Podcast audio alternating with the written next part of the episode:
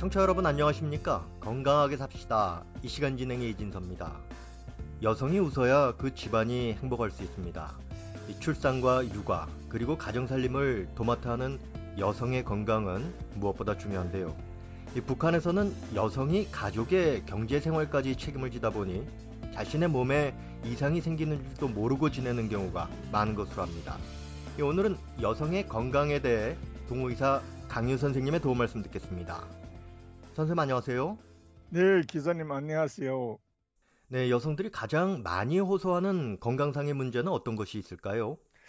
네, 여성은 아무래도 출산 후에 오는 질병과 관절 아픔 그리고 여러 가지 신경통이 제일 많다고 생각합니다. 특히 북한 여성들은 세계 여러 나라들에서 볼 수 없는 생활고가 여성 질병을 발병시키는 기본 요인으로 된다고 생각합니다. 방금 말씀하신 그 생활고에서 오는 질병이라는 것이 어떤 것을 말하는 겁니까? 네, 북한은 식량 부족에서 오는 영양 결핍이 첫 번째입니다. 많은 여성이 부족되는 식량을 구하기 위해서 압록강과 두만강을 넘나들면서 밀수를 해서 생계를 유지합니다. 북한에서는 그 수송 수단은 여성들이 배낭을 메고 각종 생필품과 먹거리를 메고 지고 이고 운반해야 합니다.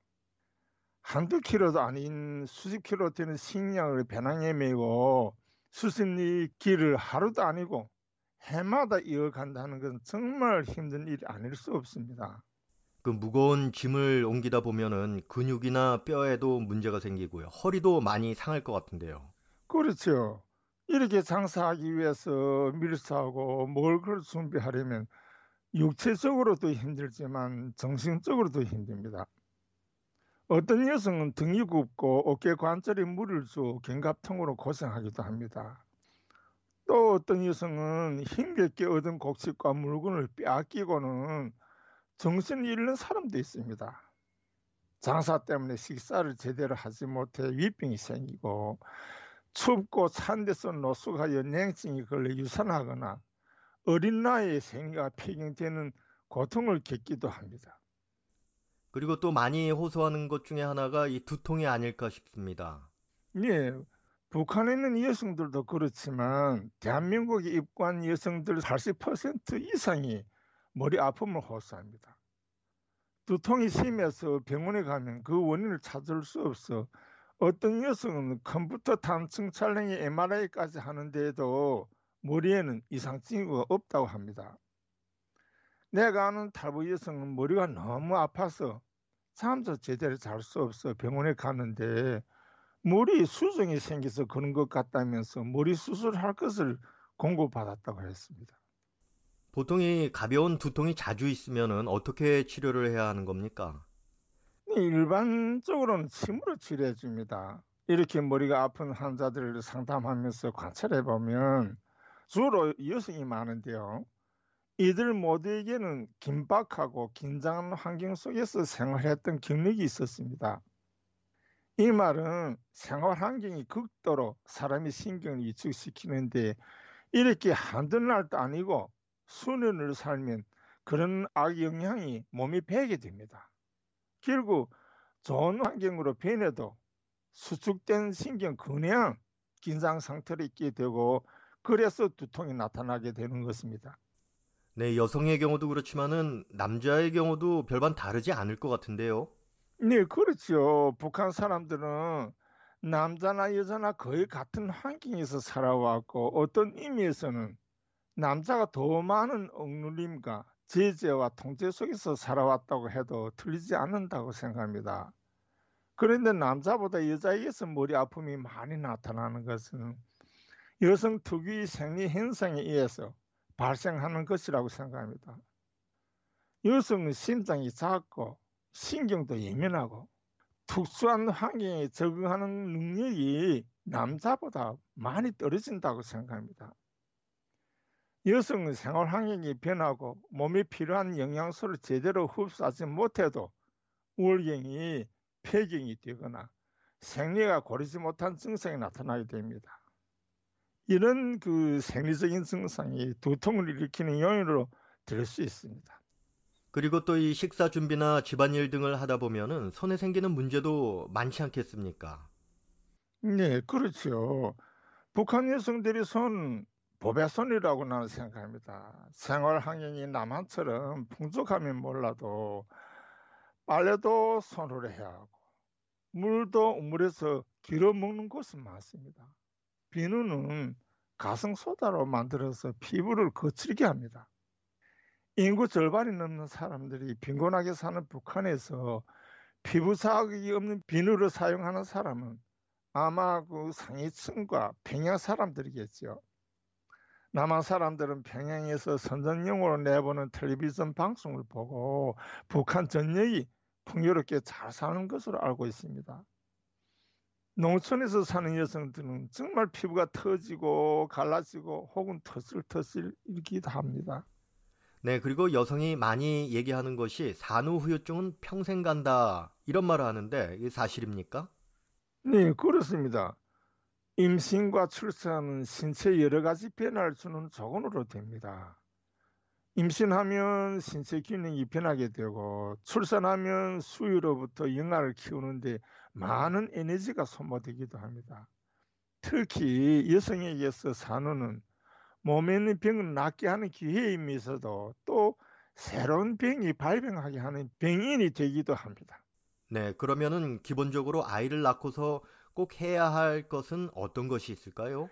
네, 내가 탈북해서 중국에 살 때 목격한 것인데요.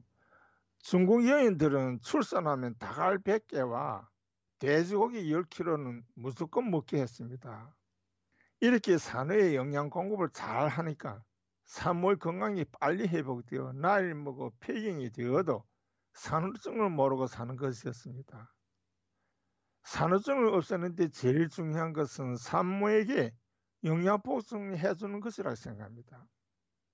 다음으로 산후증이 발병하지 않게 하려면 한방약인 사물탕을 사용하는 것입니다. 한방 처방 사물탕은 여성들에게 꼭 필요한 보약이면서도 출산 후 사용하면 산후증을 미리 막을 수 있습니다. 이 젊을 때 그 무거운 것을 많이 들어서인지 나이를 먹고는 허리 통증으로 고생하는 분들이 많거든요. 이 고통을 완화하는 방법이 있겠습니까?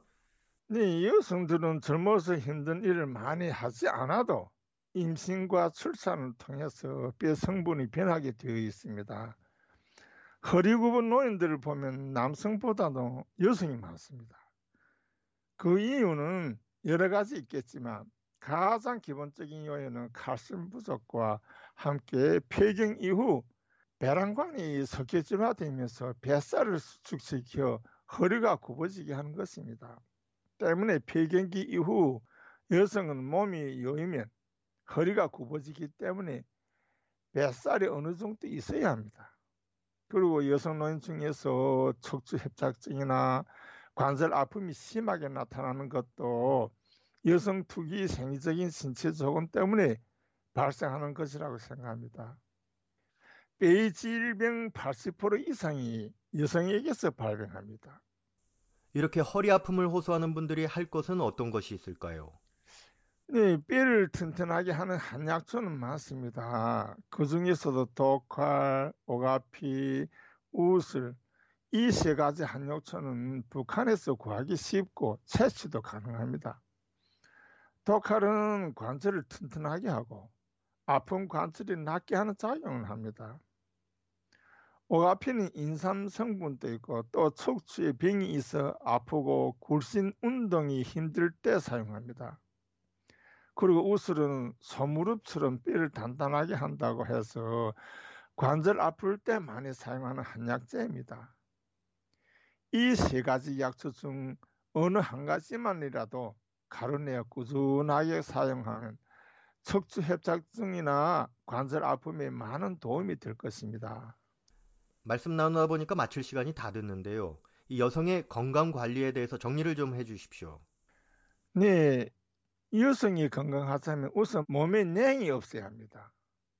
몸에 냉이 있다는 것은 자궁에 냉이 있다고는 말입니다.